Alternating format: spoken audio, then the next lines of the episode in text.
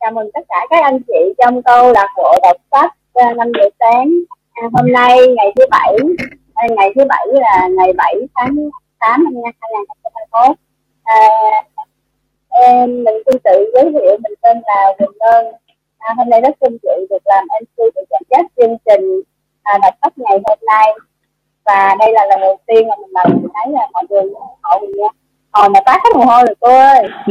Ngày hôm nay cũng gồm 3 phần. Phần thứ nhất là 20 phút đầu nói 5 điều biết ơn, 20 phút giữa là phần đọc sách, và 20 phút cuối cũng là một cái phần mà mọi người rất là mong đợi, đó là phần đọc sách. Thì để bắt đầu chương trình ngày hôm nay, mình nên xin mời bạn Văn Dào chia sẻ 5 điều biết ơn của mình. Không biết bạn Văn Dào có sẵn sàng chưa ạ? Dạ rồi chị. Mời bạn chia sẻ 5 điều biết ơn của mình. Dạ, chào tất cả mọi người. Dạ, em tên là Dào. Và hôm nay em xin chia sẻ 5 điều biết ơn. Điều thứ nhất, em cảm ơn gia đình, cha mẹ đã nuôi lớn em. Điều thứ hai, em cảm ơn các lãnh đạo. Cảm ơn anh Bình, cảm ơn anh Phụng, cảm ơn anh Vũ, người đã luôn dạy em rất nhiều kiến thức. Và em cảm ơn tất cả mọi người đã cho em rất là nhiều năng lượng và cho em rất nhiều kiến thức hay để giúp trên con đường phát triển kinh doanh em quay của em. Dạ, và em cảm ơn vợ em, người đã luôn đồng hành em vượt qua bao khó khăn. Dạ, em cảm ơn tất cả mọi người. Cảm ơn bạn Văn Dào đã tới 5 giờ giúp ơn rất là thiết thực hàng ngày. Cảm ơn bạn. Và tiếp theo thì con xin mời cô Ngọc nói những gì giúp ơn của mình ngày hôm nay ạ. Chào ạ, em xin đẹp Ngọc, chào cả nhà. Ngọc chúc ở nhà ngày mới thân nhau năng lượng và nhiều niềm vui, có nhiều điều để biết ơn. Nhưng mà ngày nay thì Ngọc xin biết ơn vũ trụ đã cho Ngọc vẫn còn được hơi thở và được có một bầu không khí trong lành để Ngọc được ngồi đây cùng với mọi người để chia sẻ những điều biết ơn. Thứ hai là Ngọc biết ơn tự cảnh chiến sĩ áo trắng cũng như tất cả những người tuyến đầu, những người đang đang trực tiếp trong cái cuộc chiến chống dịch Covid, để giúp cho tất cả những người mà có tức là bị có dịch Covid thì bị mắc Covid, cũng như là bảo vệ cho chúng ta có được vẫn còn được ngồi đây để chúng ta nói chuyện với nhau, chia sẻ với nhau. Và thứ ba là Ngọc xin được biết ơn tất cả các cô chú anh chị cũng như là các bạn ở đồng nghiệp của mình ở những cái nơi trước đây mình từng làm, đó là công ty du lịch Hải Phòng, cũng như là tòa du lịch Hải Phòng, cũng như là trường du lịch Hải Phòng. Mặc dù có những người yêu thương mình nhưng cũng có những người mang lại cho mình những cái điều không tốt, và mình đưa tất cả những điều đấy để cho có được Ngọc của ngày hôm nay, trưởng thành như ngày hôm nay. Và Ngọc biết ơn lãnh đạo Tuấn Minh, cũng như là biết ơn cô Đồng Thúy Dần đã cho mình biết được cái cơ hội kinh doanh năm mươi, để cho mình có được một cái sức khỏe như ngày hôm nay mà mình chưa bao giờ từng mơ đến. Nếu như mà là và hai người lãnh đạo này cho mình biết cơ hội kinh doanh năm mươi thì đều cùng mình vô cùng biết ơn chị Thủy, cũng như là anh Bình, cũng như là hệ thống Prosumer cho mình được tình yêu của Amway và cái sự hạnh phúc khi mà mình làm Amway. Đấy là và có thể nói là ở trong cái môi trường Prosumer này để mình mới thực sự là mình cảm thấy hạnh phúc và mình thấy rất là tuyệt vời với cái sự Amway của mình. Và mình cũng chúc cho tất cả những ai đã ở trong hệ thống Prosumer này sẽ cảm nhận được cái điều hạnh phúc, những điều vui vẻ khi mà mình làm Amway, được ở trong một cái môi trường đầy tình yêu thương như thế này. Và mình rất là biết ơn những bạn lãnh đạo trẻ ở trong cái team thực chiến, trong cái team TikTok ấy, là đã lúc cho mình cũng như là giúp cho tất cả nhóm từ chiến của 14 ngày hôm qua là đã hiểu ra được một cái giá trị, hiểu ra được cái giá trị của cái mạng xã hội TikTok để cho mình ngày càng khẳng định được cái kinh nghiệm của mình cũng như là trao lưu được giá trị nhiều hơn, và nó có lẽ là nó là một cái điều mà có thể nói là mình không bao giờ mình nghĩ đến, mà từ một cái người mà không biết gì, nói chung là công nghệ thì mình cũng không phải đến nỗi nào lắm, thế nhưng mà về TikTok thì mình không hề biết gì cả, từ con số 0 để đến giờ mình cũng đã được, mình có thể cũng được xuất hiện ở trên cái TikTok mà người ta chỉ nghĩ là dành cho giới trẻ, người ta không là người ta nghĩ rất nhiều người ngoài kia không là nghĩ là dành cho một nửa tuổi như mình, thì đấy là 5 điều biết ơn của Ngọc ngày hôm nay. Thì xin cảm ơn cả nhà đã lắng nghe Ngọc. Cảm ơn cô Ngọc đã nói 5 điều biết ơn của mình, 5 điều biết ơn của cô Ngọc với thiết thực và rất là xúc động hết trơn á. Kiến thức của cô Ngọc rất là nhiều, cô Ngọc làm tích tốt này kia là cho tụi con được học hỏi ạ. Cảm ơn cô Ngọc ủng hộ cô. Sau đây con xin mời bạn Trà Giang nói 5 lời biết ơn đến một người bạn với bạn Trà Giang có. Dạ rồi. Alo. Dạ rồi. Xin chào tất cả các cô chú anh chị có mặt trong buổi sáng ngày hôm nay ạ. Và hôm nay thì em xin phép chia sẻ 5 điều biết ơn của buổi sáng ngày hôm nay. Đầu tiên đó là mình biết ơn cái bầu không khí này, vũ trụ này. Mở sáng mở mắt ra thì mình đang cảm thấy rất là bình yên nơi cái hiện tại của mình đang ở.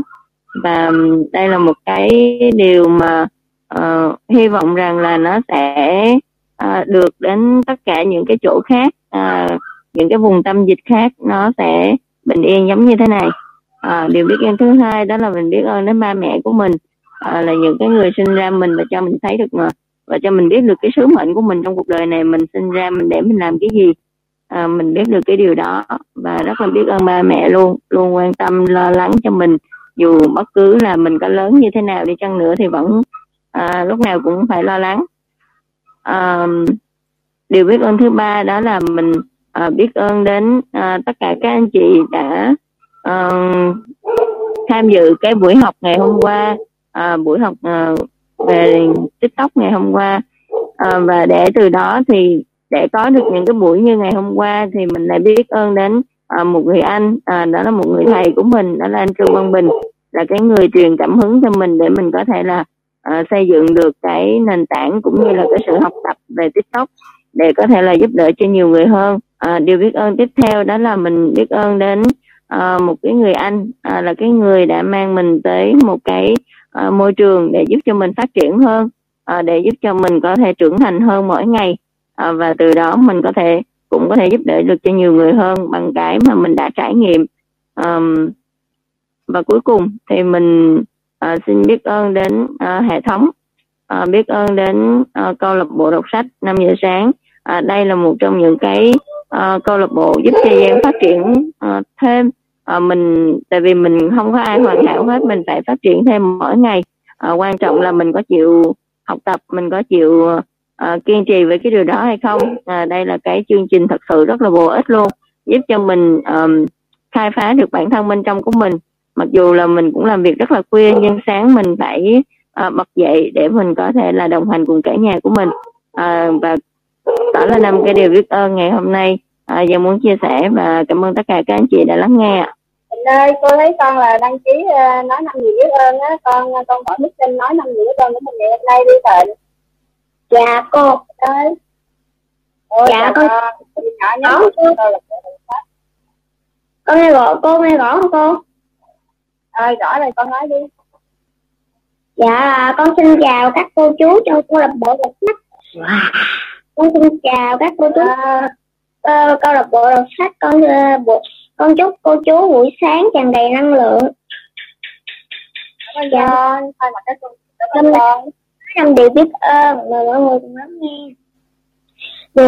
Điều biết ơn thứ nhất, con rất biết ơn cha mẹ vì đã sinh thành ra con và đã nuôi nấng con. Điều biết ơn thứ hai, con rất biết ơn bà ngoại, ông bà nội vì đã yêu thương con. Điều biết ơn thứ ba, con rất biết ơn câu lạc bộ đọc sách vì đã cho con các kiến thức. Điều biết ơn thứ tư, con rất biết ơn không khí và đồ ăn đã cho con lớn lên như ngày hôm nay. Điều biết ơn thứ năm, con rất biết ơn vũ trụ này đã mở mắt ra và đã sinh ra con và đã giúp con sinh ra và lớn lên như trời. Dạ. Cảm ơn anh với tên của con ngày hôm nay, cảm ơn con rất là nhiều, thằng con yếu nhưng mà cô còn thua con lắm, có buổi dạy thì buổi dạy nhiều câu động lực mà con dạy giỏi như vậy. Dạ, chắc dạ động lực như là con rất thích đọc sách. Ừ. Rồi, cô cảm ơn con nha, cảm ơn con vì những lời biết ơn rất là thiết thực và thôi bạn cô chào con nha. Con chào cô. Rồi vẫn chưa hết 20 phút để nói lời biết ơn. Không biết là hôm nay trong nhà mình có ai muốn đăng ký để nói lời biết ơn nữa không ạ? Mình cúp mic đi nha. 20 phút nói lời biết ơn vẫn còn thời gian ạ. Rồi em nói 5 lời biết ơn của em được không chị? Hello. Phá lệ cho em. Ai muốn nói 5 lời biết ơn? Chị em xinh đẹp. Sáng ngày hôm nay vì do còn thời gian nên cho Thủy xin chia sẻ 5 lời biết ơn của Thủy. Đầu tiên là biết ơn ba mẹ đã cho mình có một cơ hội sống ở trên cuộc đời tươi đẹp này. Cảm ơn tất cả các anh chị em đồng nghiệp, tất cả những bạn, tất cả những tài nguyên vật lực ở bên xung quanh mình. Khi mình cần cái gì thì giống như là vũ trụ sẽ gửi tới cho mình vậy đó. Mình cần học tập thì có thầy giỏi, mình đói bụng thì mình có cơm, mình có rất là nhiều những cái người bên cạnh luôn luôn và những cái tài nguyên vật lực luôn luôn sẵn sàng cho mình để mình thực hiện mọi cái ước mơ của mình á. Cảm ơn đến bảo trợ của Thủy, những người đã có cơ hội Thủy mang Thủy tới em quay, những cái lãnh đạo tuyến trên, các thầy cô.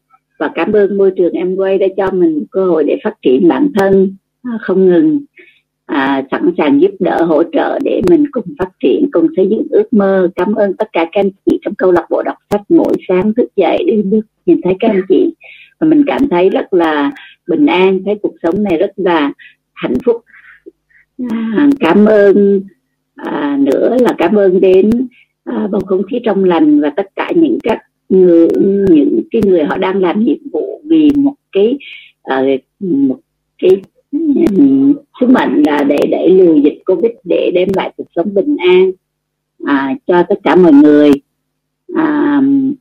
Cảm ơn tất cả những cái người thân ở trong gia đình, ở xa ở gần, bên nội bên ngoại, và tất cả những người trong gia đình nhỏ của Thủy đều đang rất là bình an, khỏe mạnh.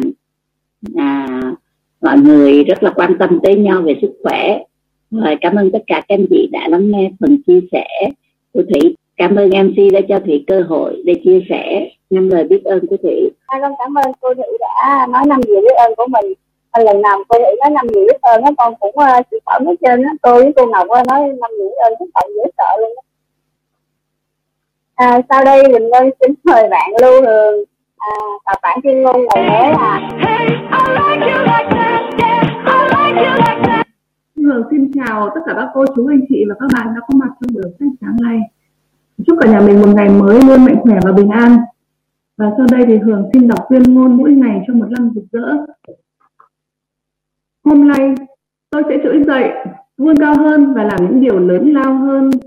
Tôi nghĩ về những điều tuyệt vời, tôi nói những lời tốt đẹp và hành động của tôi sẽ truyền cảm hứng cho những người xung quanh tôi để giúp họ tìm thấy phần tốt đẹp nhất của mình.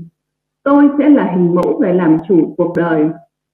Tôi tập trung vào các cơ hội của mình trong ngày hôm nay, hết sức nguyên tắc để nói không với những điều thứ yếu, và tôi bỏ ra ít nhất 1 giờ cho dự án sẽ thay đổi cuộc chơi của tôi trong năm nay. Tôi dành thời gian để chăm sóc vóc dáng và sức khỏe, ăn những món ăn bổ dưỡng vào những ý tưởng mới để nâng tầm cuộc chơi của tôi. Nhờ đó có chuyến mình trở lên tốt đẹp. Tôi hiểu rằng những người thành công là những người tràn đầy đam mê và yêu thích sự phát triển cá nhân. Bởi vì tôi có thể làm được nhiều hơn thế, nên tôi sẽ đạt được nhiều hơn. Tôi nhận ra công việc của mình như một lời kêu gọi, và cuộc đời là một sứ mệnh. Tôi nguyện cống hiến cả cuộc đời để trở thành biểu tượng trên lĩnh vực mà mình lựa chọn. Tôi sẽ giúp mọi người trở lên tốt đẹp hơn so với khi tôi mới gặp họ, và cùng xây dựng một cuộc đời khiến mọi người kinh ngạc ở giây phút cuối cùng. Chắc chắn sẽ có lúc vấp ngã, nhưng tôi hiểu rằng để làm chủ cuộc đời thì phải trải qua một quá trình, và vì vậy tôi học được rằng phải đứng lên, phải làm lại, phải nhanh hơn, phải tốt hơn nữa. Cuộc sống vốn rất tuyệt diệu. Tôi sở hữu trái tim tràn đầy lòng biết ơn và một ý chí sắt đá, cho phép tôi biến những ý tưởng xa vời nhất thành hiện thực. Đây là một năm tuyệt vời nhất từ trước đến giờ của tôi, và tôi, Miêu Hường, sẽ không bao giờ dừng bước ạ. Xin cảm ơn cả nhà đã lắng nghe ạ. Cảm ơn bạn Miêu Hường đã đọc một cái câu này mới rất là năng lượng. Rồi bây giờ là tới, tiếp theo là đến phần 20 phần đọc sách. Hôm nay mình bắt đầu đọc từ chương 10 và trang 117. Thúy ơi, mời em đọc sách đầu tiên. Dạ vâng, cảm ơn chị Quỳnh Ngân. Em xin phép cái phần đọc sách của mình. Chương 10, động cơ thứ nhất, hiệu suất làm việc Henry Ford. Một thói quen tuyệt vời mà ai cũng có thể có được. Henry Ford không sáng chế ra xe hơi, nhưng điều ông làm được còn vĩ đại hơn rất nhiều. Hồi còn bé, tôi cứ tưởng Henry Ford là một người phát minh ra xe hơi.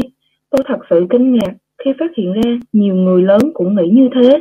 Nếu bạn là một trong những người như vậy, tôi rất lấy làm tiếc khi phải nói cho bạn biết rằng Henry Ford không hề sáng tạo ra xe hơi. Chiếc xe hơi đầu tiên được phát minh vào năm 1769 và chạy bằng động cơ hơi nước.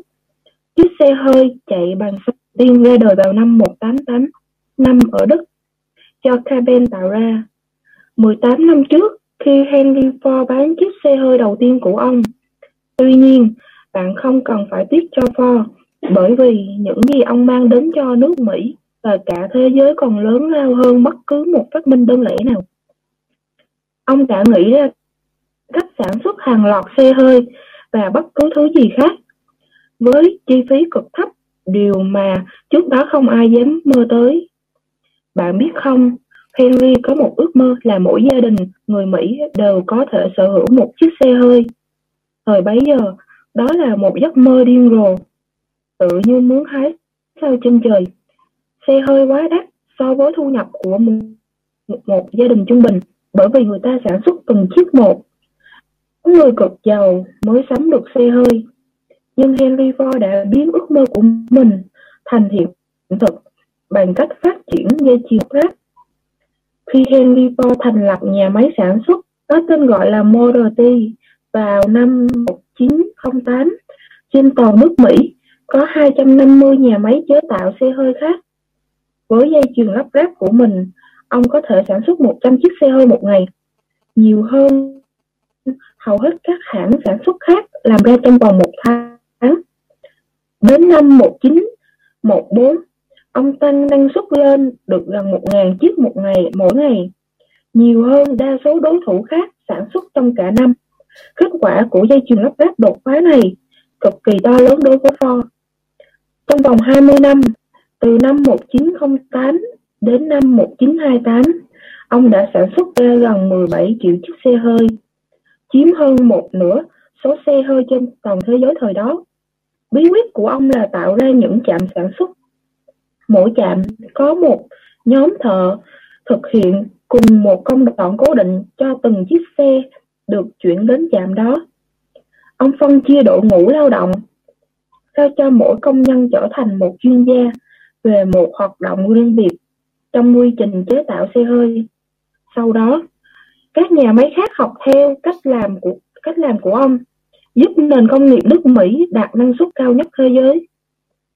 Việc tạo ra dây chuyền sản xuất hiện đại là một bước đại nhảy vọt về năng suất lao động, không chỉ cho công ty của Henry Ford mà còn cho tất cả các ngành công nghiệp ở Mỹ nói riêng và trên toàn thế giới nói chung.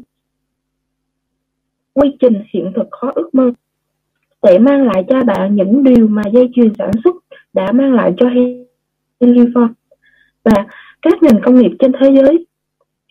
Quy trình hiện thực khó ước mơ sẽ mang lại cho bạn những điều mà dây chuyền sản xuất đã mang lại cho Henry Ford và các ngành công nghiệp trên thế giới.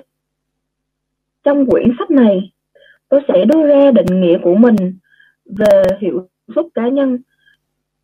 Trong thế giới công sở hay công nghiệp, hiệu suất cá nhân chỉ lượng, hàng hóa hay dịch vụ mà một người có thể tạo ra trong mối tương quan với thời gian và chi phí. Nhưng đó không phải là điều mà tôi muốn nói khi đề cập đến hiệu suất cá nhân. Từ hiệu suất có vẻ lạnh lùng và máy móc, nhưng lại là từ duy nhất có thể truyền tải được thông điệp của tôi. Hiệu suất cá nhân, mức độ và số lượng thành tựu đáng kể mà bạn có thể đạt được trong một khoảng thời gian, phản ánh giá trị thật sự cũng như ước mơ và mục tiêu của bạn. Khi suy nghĩ về định nghĩa trên, bạn nên bắt đầu với từ thành tựu đáng kể. Trong chương 4, tôi đã định nghĩa thành tựu phi thường là điều không thể chi thùng tí đánh giá bằng điểm số, sự nổi tiếng hoặc năng khiếu thể thao khi bạn còn đi học hoặc bằng tiền bạc, tài sản hoặc chức vụ mà bạn nắm giữ khi trưởng thành. Thật vậy, thước đo thật sự cho những gì mà bạn đạt được chính là lợi ích hoặc mức độ đáp ứng mà thành tựu đó mang lại cho bạn hay cho người khác. Như bạn có thể thấy, có một sự khác biệt rõ rệt giữa cách chúng ta đã được lập trình sẵn về việc đo lường các thành tựu với thước đo thật sự của nó. Điều tương tự cũng xảy ra với khái niệm đời thường dùng để đánh giá tính quan trọng của những thành tựu mà bạn đạt được. Dựa trên những tiêu chuẩn, một bà mẹ tối ngày ở nhà chăm con cái, làm những công việc không tên và thường nhật để trong năm mái ấm gia đình không hề đạt được thành tựu gì đáng kể. Thật là một sai lầm nghiêm trọng. Thử hỏi trên đời còn có công việc nào quan trọng hơn việc đảm bảo an toàn về thể chất, tinh thần cũng như niềm vui của những đứa con nói riêng và cả gia đình nói chung? Sẽ có bao nhiêu cặp vợ chồng tránh được việc ly dị hay những buổi đến gặp các nhà trị liệu? Sẽ có bao nhiêu thanh thiếu niên tránh được việc nghiện hút và tự tử nếu hôn nhân và các mối quan hệ gia đình được nuôi dưỡng chu đáo và tạo ra một đời sống hài hòa, an bình dưới mỗi mái nhà? Vợ tôi, Shannon, là một người nội trợ, đồng thời là nội tướng quán xuyến mọi việc lớn nhỏ trong nhà. Thỉnh thoảng, vợ tôi nói rằng cô có cảm giác như cũng làm được việc gì đáng kể trong đời. Cô ấy so sánh công việc hàng ngày của mình với những hoạt động và thành công trong sự nghiệp của tôi. Đối với tôi, việc nhìn thấy sao non thực hiện được ước mơ của mình cũng quan trọng không kém việc ước mơ của tôi thành hiện thực. Cho nên, khi nghe những lời tâm sự như vậy, tôi không hạ thấp cảm xúc của vợ, mà tôi giúp cô định nghĩa những mục tiêu và ước muốn ngắn hạn và dài hạn của mình, để rồi kế hoạch đạt được chúng, để rồi lên kế hoạch đạt được chúng. Cùng lúc ấy, tôi nhận ra rằng điều quan trọng là vợ tôi phải nhìn thấy được ý nghĩa thật sự của những thành quả mà cô đạt được nhờ những công việc bình dị mà cô đang làm mỗi ngày. Cô có 3 đứa con tuyệt vời, ngon ngọt, khỏe mạnh và lúc nào cũng bón quýt bên mẹ. Sana mang lại cho các con tình yêu thương vô bờ bến, sự động viên, khích lệ và niềm hy vọng. Cô tạo dựng cho chúng một cơ sở vững chắc về cảm xúc và tinh thần trong suốt cuộc đời. Những cuộc đời đã được báo trước sẽ là nở hoa, tràn đầy sự kính trọng, niềm vui, sự bình an, niềm hy vọng và tình yêu thương. Vậy, những công việc hàng ngày của vợ tôi quan trọng đến mức nào? Chúng còn lớn lao hơn cả mức cô có thể hình dung. Phải, Tôi muốn vợ mình thực hiện và đạt được tất cả những gì cô mơ ước, tất cả những điều cô cho là quan trọng. Đồng thời, tôi không muốn cô chấp nhận một khái niệm sai lầm như lan tràn, như một bệnh dịch trong xã hội rằng chỉ có những điều quy ra được tiền hoặc được người đời công nhận mới gọi là quan trọng. Thước đo thật sự của một thành tựu chính là ảnh hưởng dài của nó đối với cuộc sống, với chủ thể hoặc những người xung quanh. Theo ý nghĩa đó, tác động của một việc làm hay một thành quả về cuộc sống con người càng lớn thì nó càng đáng kể. Chị ơi, xin mời em dừng lại ở đây và tiếp theo là cảm ơn giọng đọc của em rất là rõ ràng. Cảm ơn em. Sau đây chị mời bạn Mỹ Tiên đọc tiếp theo phần sách ạ. Chị ơi. Dạ, em nói một mình nghe không ạ? Mình nghe rõ nha. Dạ. Dạ rồi, em đọc tiếp tục nha. Đúng rồi. Chấp nhận thức chúng ta về thành tựu đáng kể này, chúng ta hãy cùng xem xét định nghĩa về hiệu suất cá nhân một lần nữa. Đó là mức độ và số lượng thành tựu đáng kể mà bạn có thể đạt được trong một khoảng thời gian, bằng ánh sáng vị thật sự, cũng như ước mơ và mục tiêu của bạn. Với định nghĩa này, tôi xin hứa bạn rằng quy trình thực hiện hóa ước mơ tự thân nó sẽ tạo ra một sự khác biệt to lớn về hiệu suất cá nhân của bạn trong gia đình và trong công việc, cũng giống như những gì mà dây chuyền sản xuất của Henry Ford đã mang lại cho các ngành công nghiệp. Khi được tận dụng một cách thường xuyên, quy trình thực hiện hóa ước mơ sẽ giúp bạn đạt được số lượng thành tựu đáng kể nhiều hơn với mức độ cao hơn. Nói một cách đơn giản, quy trình hiện thực hóa ước mơ là viết ra định nghĩa ước mơ, chuyển hóa ước mơ đó thành những mục tiêu cụ thể, chuyển hóa mỗi mục tiêu thành những ước mơ cụ thể, chuyển mỗi bước thành những công việc cụ thể, vạch ra thời hạn để hoàn thành từng công việc đó. Như bạn đã thấy, quy trình thực hiện hóa ước mơ thật ra chỉ là một kỹ thuật đơn giản, và mặc dù nó không có vẻ gì là một khái niệm đau to búa lớn, nếu bạn bắt đầu sử dụng nó một cách kiên định thì nó sẽ mang lại những kết quả kỳ vĩ. Đó chính là động cơ lớn nhất và quan trọng nhất để phóng tên lửa Saturn của bạn vào không gian. Thật sự đáng buồn là một cỗ máy không lực cực đại và cần rất ít nỗ lực và thời gian để khởi động, và duy trì như vậy lại không được đa số người đời. Tôi sợ rằng hầu hết bạn đọc của tôi khởi động và tận dụng. Tôi hy vọng bạn sẽ làm một bài để giúp bạn. Tôi sẽ hướng dẫn bạn từng bước thực hiện quy trình này chính kinh nghiệm của bản thân tôi. Nhưng trước hết, bạn cần tìm hiểu nền tảng của quy trình thực hiện hóa ước mơ của bạn, nền móng cho những ước mơ của bạn. George Washington có chung một mơ ước với Thomas Jefferson và những người cùng ký vào bản tuyên ngôn độc lập. Ước mơ dựng nên một quốc gia dân chủ độc lập của họ được đặt trên những giá trị cá nhân, đặc điểm tính cách và điểm mạnh của mỗi người. Họ khắc phục những điểm thiếu hụt và hạn chế của mỗi cá nhân bằng việc phối hợp với nhau, dùng điểm mạnh của người này để bù đắp điểm yếu của người kia. Nhờ vậy mà ước mơ của họ đã trở thành hiện thực, và bạn và tôi cùng gia đình của chúng ta là những người được hưởng lợi trực tiếp từ ước mơ đó. Adolf Hitler, Benito Mussolini và Hideki Tojo cũng có một ước mơ dựa trên các giá trị cá nhân, đặc điểm tính cách và sở đoạn của họ. Ước mơ của họ không chỉ khiến họ chết sớm, người tự tử, kẻ bị treo cổ và bị ném đá, mà điều tồi tệ chính là ước mơ của họ đã trở thành cơn ác mộng đối với chính đất nước của họ, cướp đi cuộc đời tươi đẹp biết bao đàn ông đàn bà, người già người trẻ, và gần như đẩy cả một nhóm người đến chỗ bị hủy diệt. Không chỉ dừng lại đó, ước mơ của họ đã giết chết bao nhiêu người ở những quốc gia khác, phát sinh mầm móng của vũ khí hạt nhân và đe dọa thế hệ tương lai. Sự khác biệt giữa ước mơ của Washington và Jefferson với ước mơ của Hitler, Mussolini và Tojo nằm ở sự khác biệt vô cùng lớn về giá trị cá nhân.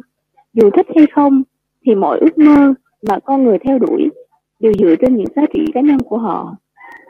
Nếu những giá trị đó là lòng tham và sự bành trướng của quyền lực thì ước mơ sẽ trở thành cơn ác mộng đối với người khác.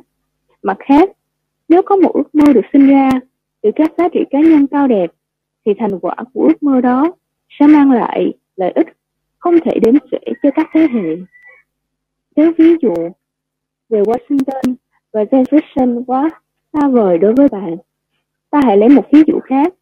Một người thợ cắt tóc ở New Zealand và những năm 1950, con gái ông sống với gia đình bên ngoại thời thơ ấu, sau đó chuyển về sống với mẹ. Vừa bước vào tuổi dậy thì cô bé vướng vào không ít rắc rối trong thời gian đó. Cuối cùng, đến năm 14 tuổi, cô dọn về ở với cha. Người cha nuôi một ước mơ do đứa con của mình. Ông muốn nhìn thấy cô có lối sống tích cực hơn.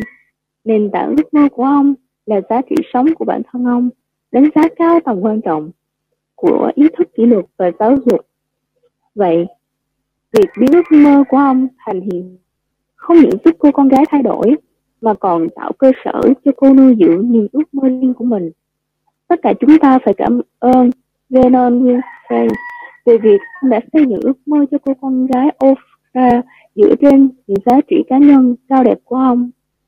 Bạn muốn xây dựng ước mơ của mình dựa trên những giá trị nào, những giá trị cá nhân nào? Những phương pháp và kỹ thuật trong quyển sách này có tác dụng mạnh mẽ đến nỗi nếu bạn kiên trì áp dụng, bạn sẽ bắt đầu đạt được những ước mơ chưa từng nghĩ đến từ trước đến đây. Đó là tin tốt làm cho bạn, nhưng đồng xu nào cũng có hai mặt. Những phương pháp và kỹ thuật này hiệu quả với tất cả các loại ước mơ, không phân biệt tốt xấu. Thế nghĩa là nếu bạn sử dụng những bí quyết này vào những ước mơ trên các giá trị tiêu cực hoặc có những thứ dựa trên thứ tự ưu tiên sai lầm thì bạn có thể phát hiện ra rằng cho dù bạn được ước mơ, bạn vẫn không thể cảm thấy hạnh phúc và mãn nguyện. Nếu bạn áp dụng những biện pháp này thì để gặt hái những thành công vang dội trong kinh doanh mà bỏ bê gia đình và các mối quan hệ thì thành công của bạn sẽ thiếu vắng sự hạnh phúc và mãn nguyện trong cuộc sống cá nhân. Tôi hy vọng rằng trước hết bạn cần có một cái nhìn sáng tỏ về những vấn đề cần được ưu tiên và những giá trị của mình, rồi dùng chúng như một nền móng vững chắc để xây dựng nên lâu đài ước mơ của bạn. Có như thế, nền móng vững chắc để xây nên lâu đài ước mơ của bạn. Có như thế, kết quả đạt được mới thật sự là phần thưởng trọn vẹn cho bạn và những người mà bạn yêu thương. Sai cớp mơ ước trở thành vận động viên bóng chày vĩ đại nhất trong mọi thời đại.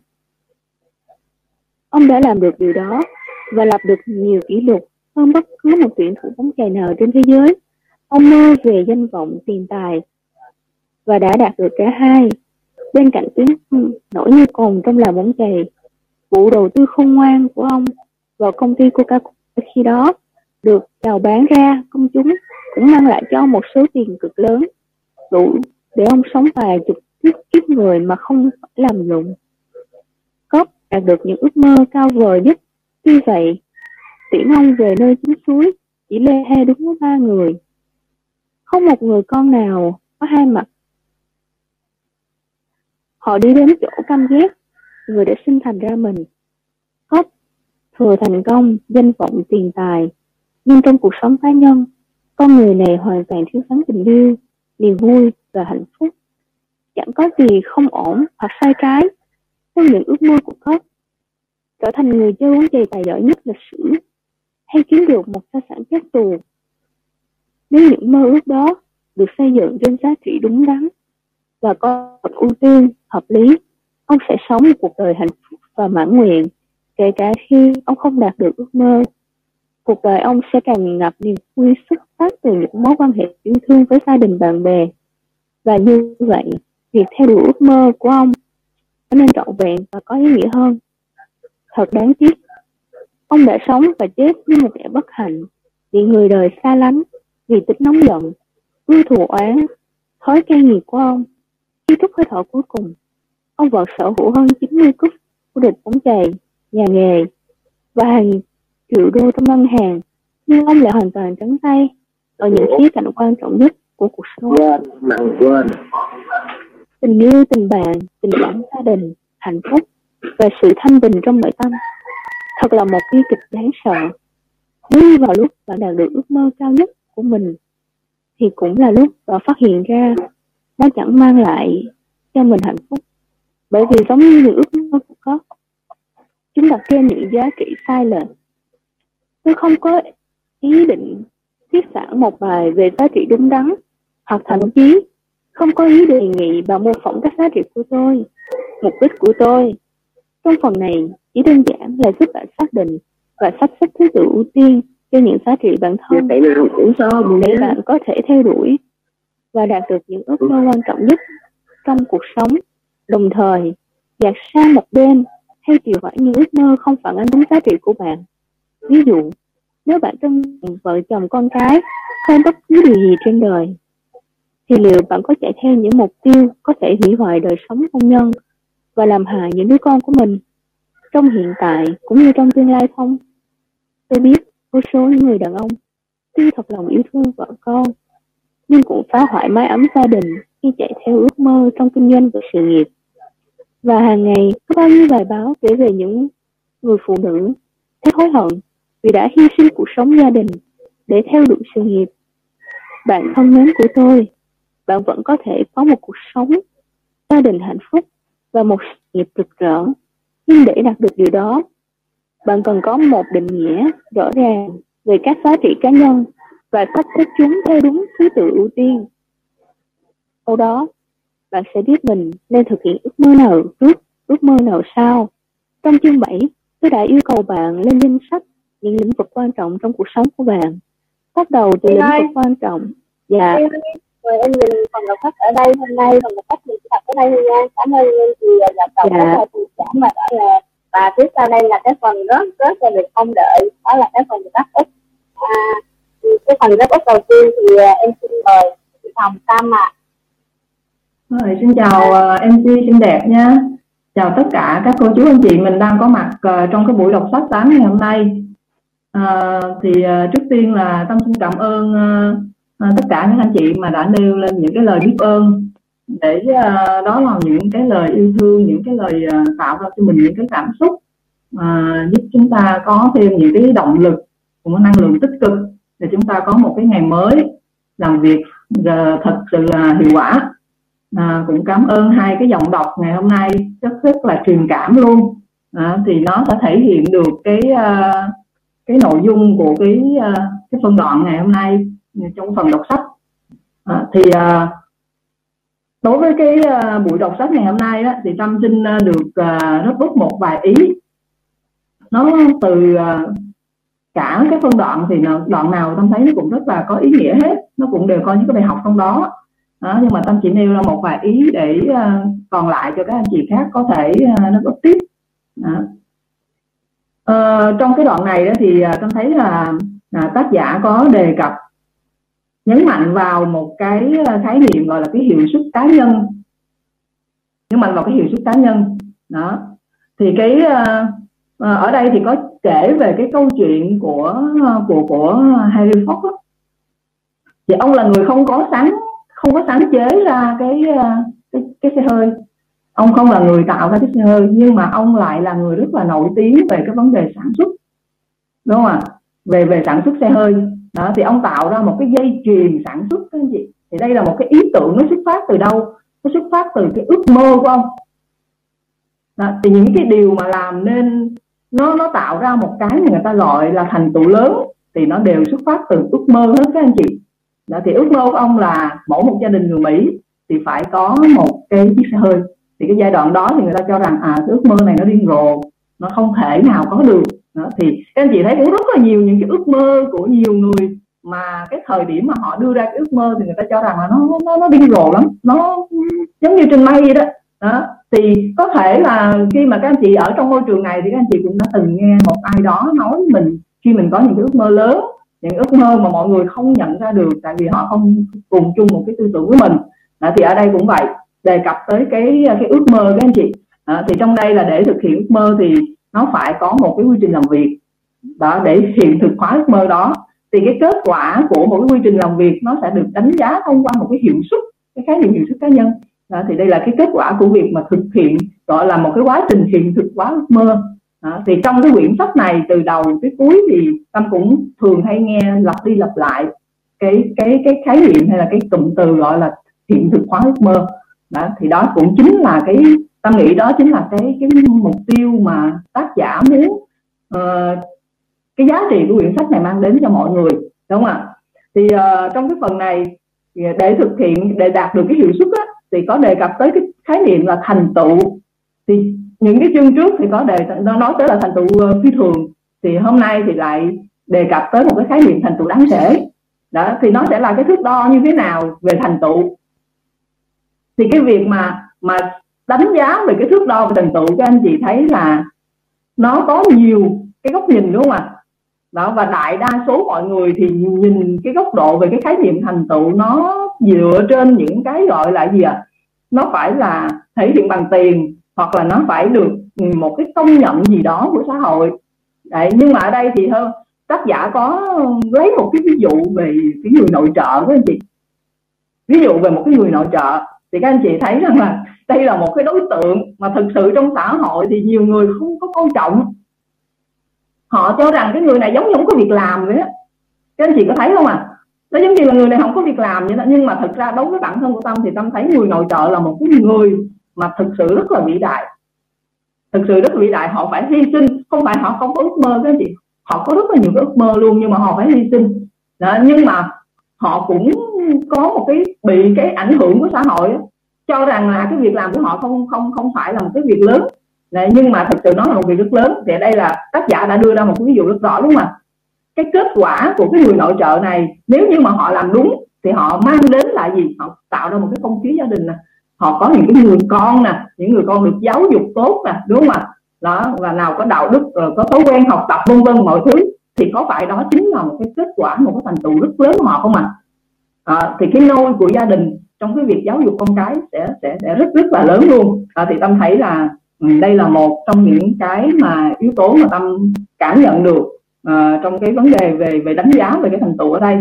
Thì tác giả có nhắc đến là thước đo thực sự của thành tựu chính là những ảnh hưởng lâu dài của nó đối với cuộc sống bản thân và xung quanh. Thì cái câu này là Tâm nốt lại thì Tâm thấy nó hay, đúng không ạ? Có nghĩa là những cái gì mà gọi là thành tựu nó phải là đem đến, nó có những cái sức ảnh hưởng và nó đem đến một cái giá trị lâu dài bền vững đó. Rồi một cái phần cuối thì Tâm muốn nói ở đây đó là gì ạ? Để thực hiện được, để thật sự mà cái quyển sách mà chúng ta đang đọc đó, các anh chị, nó thật sự có giá trị, nó mang đến cho chúng ta một cái giá trị thiết thực á, là khi nào mà chúng ta có thể làm được, thực hành được cái quy trình hiện thực hóa ước mơ mà tác giả có đề cập trong quyển sách này, các bước rất là rõ ràng. Đó, thì những cái bước đó thì chắc có lẽ là các anh chị cũng đã nói lại, đúng không ạ? Đó, là phải gì? Thứ nhất là phải xác định được ước mơ của mình, đúng không ạ? Phải viết ra, rồi ta phải chuyển ước mơ thành mục tiêu, rồi mỗi mục tiêu là phải chuyển nó thành bước cụ thể, rồi từ cái bước cụ thể nó phải chuyển thành việc làm, rồi sau đó thì mới vạch ra cái thời gian để chúng ta đạt được cái việc làm đó với một cái sự kiên trì. Đấy, thì đây là một trong những cái nội dung mà Tâm cảm thấy là sâu sắc nhất mà chúng ta cần phải gọi là phải suy ngẫm và thực hành. Đấy, thì đấy là một vài những cái lời mà Tâm muốn đáp ứng trong buổi hôm nay. Rồi, cảm ơn cả nhà đã lắng nghe.